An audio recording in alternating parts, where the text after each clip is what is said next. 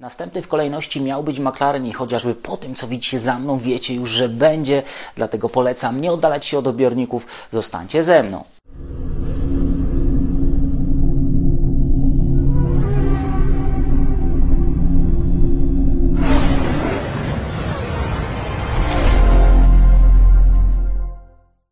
Jest sobota, 18 lutego, Daniel Biały, Echa Padoku. Wczoraj nie było analizy, ale wybaczcie, potrzebowałem dnia oddechu, żeby nabrać energii i przygotować się do kolejnych materiałów, takich jak ten McLaren. W końcu fani McLarena doczekają się analizy tego nowego samochodu NCL 60.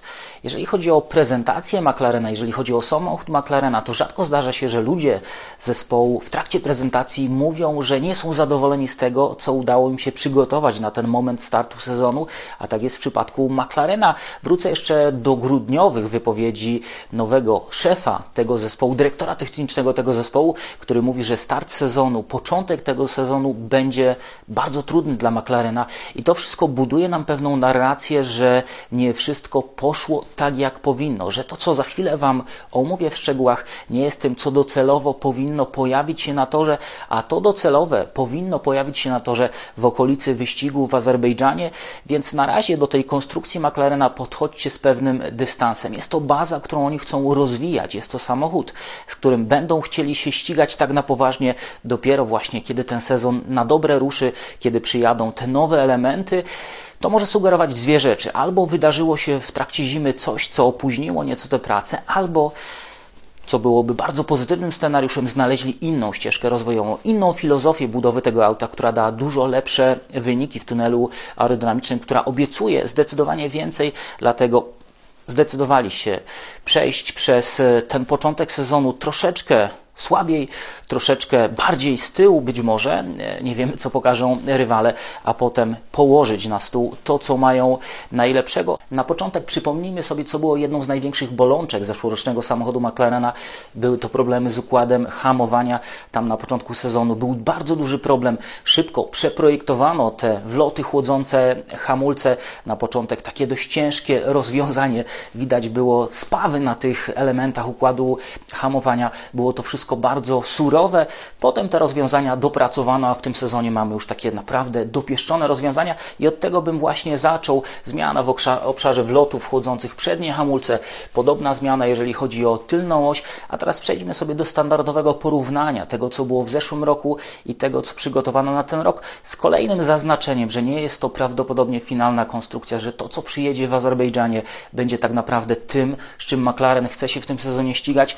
Jeżeli popatrzymy na ten samochód, na koncepcję zeszłorocznego i tegorocznego samochodu, nie widać tak dużych zmian, jeżeli chodzi o przednie skrzydło. Tak naprawdę nos bolidu, przednie skrzydło, to jest dokładnie to, z czym McLaren ścigał się w końcówce sezonu. Jeżeli trafiliście na inne analizy, które pokazują Wam bardzo duże różnice, to wynika to głównie z tego, że do porównania wzięto specyfikację samochodu z początku sezonu 2022, natomiast w trakcie sezonu 2022 McLaren przywiózł trzy pakiety rozwojowe, które zmieniły ten samochód w przednim obszarze, w bocznych sekcjach, więc tamte porównania mogą wskazywać na duże różnice.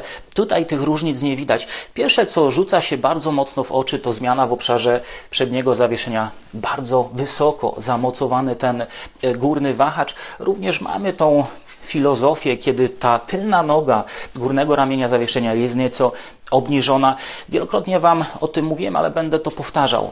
Konfiguracja samego zawieszenia, mamy tutaj również rozwiązanie typu pull rod. Konfiguracja zawieszenia wynika głównie z tego, jak najbardziej zadowolić podłogę, czyli ten element, który wpływa na wydajność aerodynamiczną bolidu. Najbardziej, to tam kreowany jest docisk, więc powtórzę, najpierw projektuje się podłogę, potem przednie skrzydło, potem szuka się rozwiązań w obszarze, w obszarze zawieszenia, które dadzą najwięcej korzyści. Push-rod, pull-rod, tutaj specjaliści mówią, że nie ma tak dużej różnicy, jeżeli chodzi o właściwości jezdne, nie ma takiej dużej różnicy, jeżeli chodzi o aerodynamikę, jeżeli wszystko dobrze poukładamy w obszarze podłogi, w obszarze przedniego skrzydła, jest pewna różnica, jeżeli chodzi o obsługę samochodu, mechanicy mają nieco trudniejszy dostęp do zmian ustawień tego zawieszenia, ale i z tym potrafią sobie radzić. Jeżeli popatrzymy sobie nieco dalej, no to widoczna jest już zmiana, jeżeli chodzi o konfigurację bocznych wlotów e, chłodzących cały układ napędowy. Natomiast te zmiany omówimy sobie nieco dokładniej przy kolejnych porównaniach. Zwracam uwagę na wlot nad głową kierowcy. Nie dało się tego idealnie ustawić, jeżeli chodzi o te dwa zdjęcia. Natomiast ilość tego powietrza kierowana w ten górny wlot, czy przekrój tego wlotu jest zbliżony do tego, co było w zeszłym roku, więc nadal mamy do czynienia z dużą ilością chłodzenia realizowaną w tym centralnym obszarze samochodu. Jedna fajna rzecz, na którą Patryk Sokołowski zwrócił uwagę, do tej pory byłem przekonany, że te owiewki znajdujące się wokół kół, standardowe elementy, mają jednakowy kształt. Są po prostu standardowe, natomiast ta dolna część dopuszcza pewne zmiany. Tam jest chyba kąt plus minus 6 stopni i widać tutaj zmiany, jeżeli chodzi o McLarena. Mamy tutaj tą łopatkę przegiętą, przekrzywioną w kierunku e, koła. To wszystko jest związane ze zmianami właśnie, o których powiedziałem, ze zmianami w pracy, w budowie wlotów chłodzących hamulce w tym elemencie, z którym McLaren miał tak duże problemy w trakcie poprzedniego sezonu. Zobaczmy, co się zmieniło dalej, jak zmieniła się boczna sekcja tego samochodu. No i tutaj jest pewna zmiana, filozofia nadal ta sama filozofia, powiedziałbym, nawiązująca do tego, co robił Red Bull. Red Bull zmieniał swój samochód w trakcie sezonu. Podobnie modyfikacje wykonywał McLaren. Czy były to modyfikacje podpatrzone? Raczej nie były to wyniki prac, analiz wykonanych w narzędziach, wykonanych w tunelu aerodynamicznym. Zobaczcie na boczną sekcję tego samochodu. Kształt bocznych wlotów bardzo podobny. Niektórzy właśnie zwracają uwagę, że te wloty się bardzo mocno zmieniły. Późny McLaren z zeszłego sezonu i to, co zobaczyliśmy, praktycznie w tym obszarze się nie różni, jeżeli chodzi o kształt wlotów. Natomiast różni się, jeżeli chodzi o ilość podcięcia pod tymi sidepodami. Tegoroczne sidepody są smuklejsze, mają mocniejsze podcięcie, dużo większa ilość powietrza albo inaczej. Powietrze od większej energii zostanie poprowadzone pod sidepodami przez podłogę, doprowadzone do tylnej sekcji z takim większym podcięciem, mniejszym zygzakiem, o którym Wam mówiłem, ta energia powietrza będzie większa, straty będą po prostu mniejsze. To jest zawsze kompromis między tym, jak dużą ilość powietrza chcemy doprowadzić do tej tylnej sekcji, a tym, jak mocno ma pracować ten efekt outwash. I te zmiany mogą powodować, że ten boczny bargeboard jest nieco bardziej wysunięty do przodu, jest nieco bardziej agresywny, po to, żeby odsunąć to brudne powietrze generowane przez koła daleko od samochodu. Widzimy też zmiany, jeżeli chodzi o kształtowanie tych kanałów otwarcia kanałów pod podłogą widać bardzo wyraźnie tą boczną strukturę zderzeniową. W zeszłym roku została ona inaczej zintegrowana z podłogą, z tą boczną sekcją. Tutaj widać ją wyraźnie, więc McLaren zmienił coś w swojej konstrukcji. No i te dwa strumienie powietrza o dużej energii, jeden pod side podami, drugi nad side podami,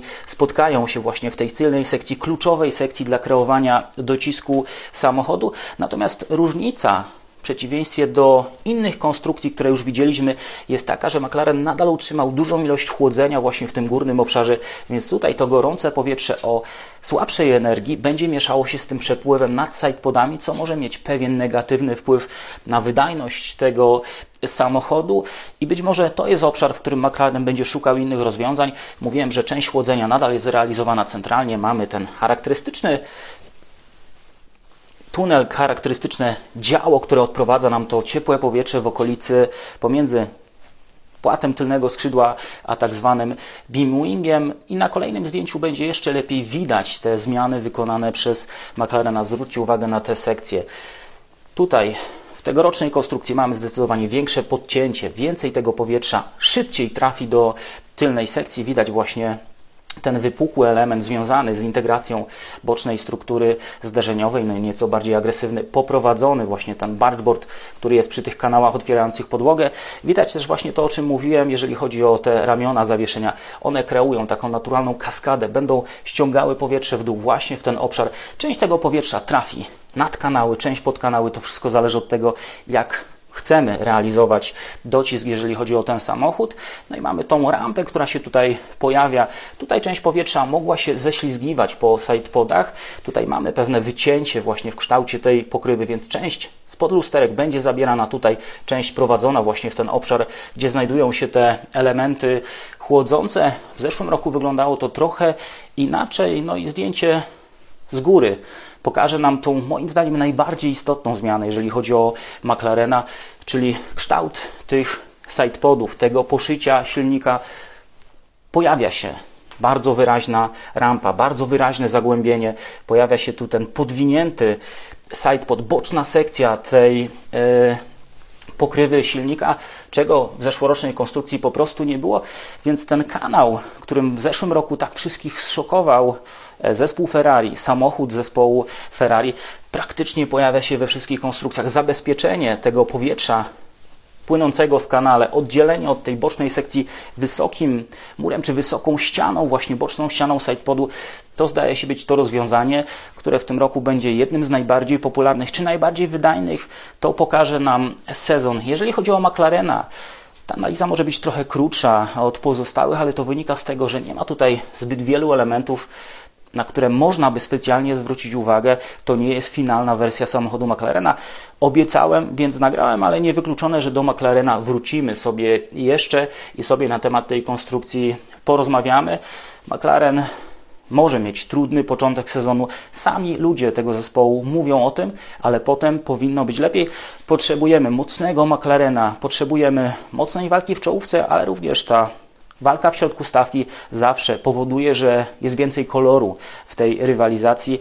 McLaren powinien być mocny, wszystkie zespoły powinny być blisko siebie, żebyśmy dostali to, co Formuła 1 może nam dać najlepszego. Tyle na dzisiaj. Bardzo Wam dziękuję za to, że byliście ze mną, za to, że cały czas jesteście, że komentujecie, że wspieracie ten kanał. To jest niezwykle e, ważne, żebym czuł, że to, co robię, jest ciekawe, że to, co robię, jest potrzebne. A gdybyście mieli jakieś sugestie, to bardzo chętnie podzielcie się nimi w sekcji komentarzy. Ja się oczywiście do nich odniosę, wezmę je pod uwagę i być może, jeżeli jakieś elementy tych moich prezentacji powtarzają się, być może je po prostu pominę w kolejnych, skupię się tylko na tych nowinkach, bo czasami mam wrażenie, że kolejny raz mówię o tych samych rzeczach, ale może dla nowych widzów to jest akurat dobre rozwiązanie. Jeszcze raz dziękuję za to, że byliście ze mną. Trzymajcie się i do zobaczenia w kolejnym wydaniu magazynu Echa Padoku.